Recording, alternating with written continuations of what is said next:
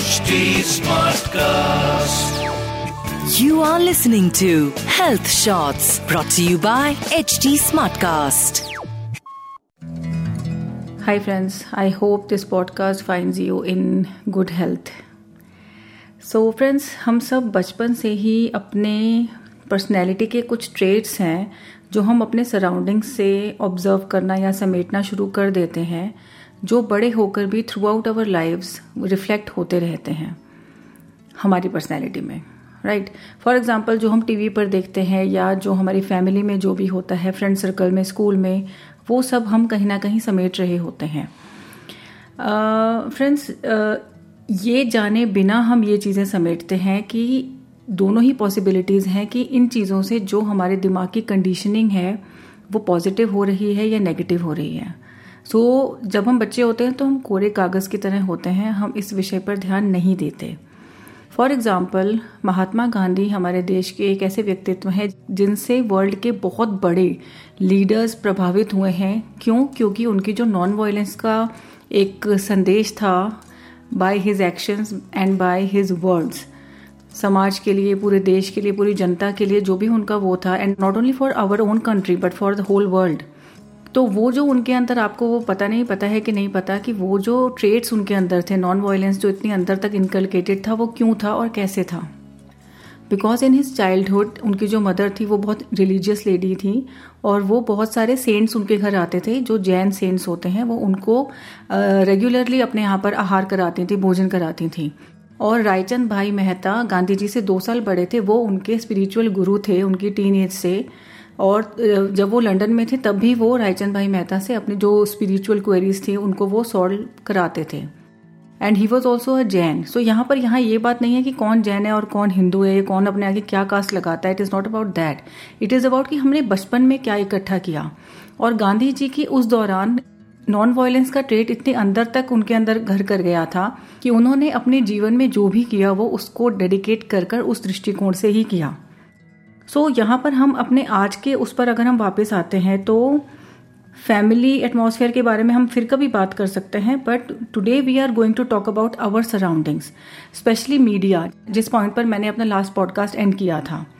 Friends 2020 का जो lockdown था जब हम घर में बैठे बोर भी हो रहे थे और अच्छा क्वालिटी टाइम स्पेंड भी कर रहे थे फैमिलीज़ के साथ एट द सेम टाइम वो बॉलीवुड का जो क्रिंज कंटेंट होता है उसका एक तरह से एंड था।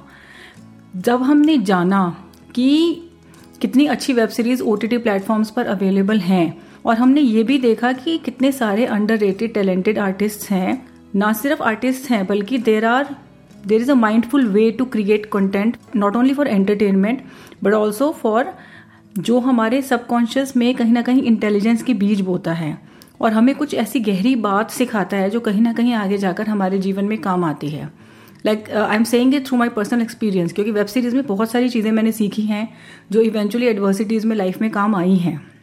So friends I respect Bollywood actors for their struggles towards their success and dreams but unfortunately चाहे वो कितने ही बड़े स्टार हों they do not carry any social और ethical responsibility on their shoulders be it objectifying themselves और others they do not pay heed लेकिन जो करोड़ों युवा दिमाग हैं, जो उन्हें फॉलो करते हैं और उनके जैसा बनना चाहते हैं, वो उनके इरिस्पॉन्सिबल एक्ट से इन्फ्लुएंस होकर उन जैसा बनने की कोशिश करते हैं।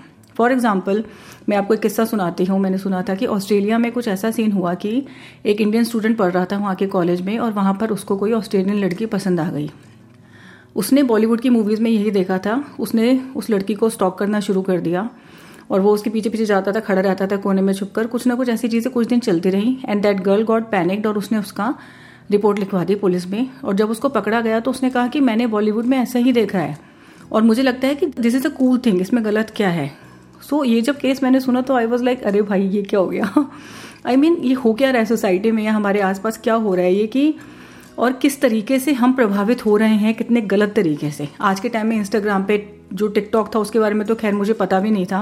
जब पता चला तो उसका एंड ही हो गया। बट अगर आप यंग बच्चों को ऑब्ज़र्व करेंगे तो आप देखेंगे कि I don't know where where are they heading और कहाँ पर उनका इंटेलेक्चुअलिज्म या इंटेलिजेंस एक जो अप्रोच है लाइफ के प्रति वो कहाँ है that is very shallow so so friends हम क्यों बॉलीवुड के सेलिब्रिटीज़ के बारे में अपने पड़ोसी से भी ज़्यादा जानते हैं? हम क्यों किसी भी अदर प्रोफेशन के फ़ेमस पर्सनैलिटी के बारे में क्यों नहीं जानते? For example a scientist a scholar a leader a sports person well other than cricket I am talking about a painter और a designer from any field and many other professions तो जहाँ पर इतने सारे लोग हैं जो दुनिया को चला रहे हैं who have their original thinking but हम किन की तरफ़ आकर्षित हो रहे हैं?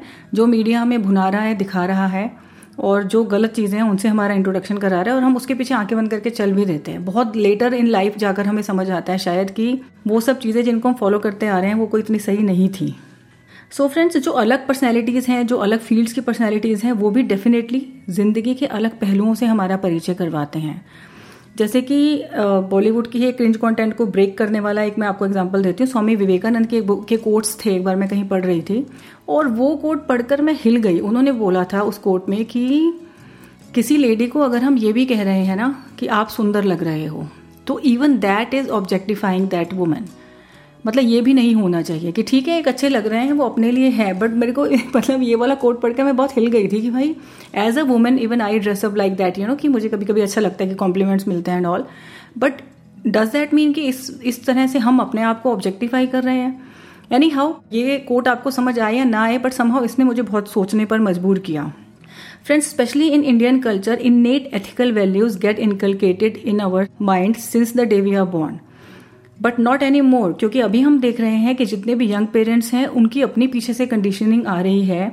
और इस तरह की जो कंडीशनिंग है, अगर हम आज इस पर रोक नहीं लगाते हैं या अपना दिमाग की खिड़कियों को खुला नहीं रखते हैं तो we can see the same even more in the near future और इन डिस्टेंट फ्यूचर सो अभी जो इस पॉडकास्ट का मकसद है, जो हमारी पिछली सीरीज़ चल रही है, कोरोना के बारे में मैं बातें कर रही हूँ। At last I would like to say it again that corona has opened up a new spiritual gateway for all of us we can choose from now on how to move ahead in life and to focus on what is really necessary and what really matters. For example जब हम बड़े हो रहे तो हमारी class में schools uh, में moral science का एक पीरियड होता था प्रॉपर जिसमें पंचतंत्र की कहानियाँ सुनाई जाती थी और एंड में बोला जाता था इस कहानी से हमें ये शिक्षा मिलती है कि बट अभी वो सब चीज़ें हैं ही नहीं। स्कूल से मॉरल साइंस या एथिकल बिहेवियर वो सब चीज़ें गायब हो गई हैं। I am not I am not criticising the current education system but there must be something like that जो एथिकल जो हमारे बिलीव्स हैं या वो उनको स्ट्रेंथन करें अंदर ही अंदर। So that is it for now friends see you next week thank you take care bye You were listening to Health Shots brought to you by HT Smartcast. HT Smartcast.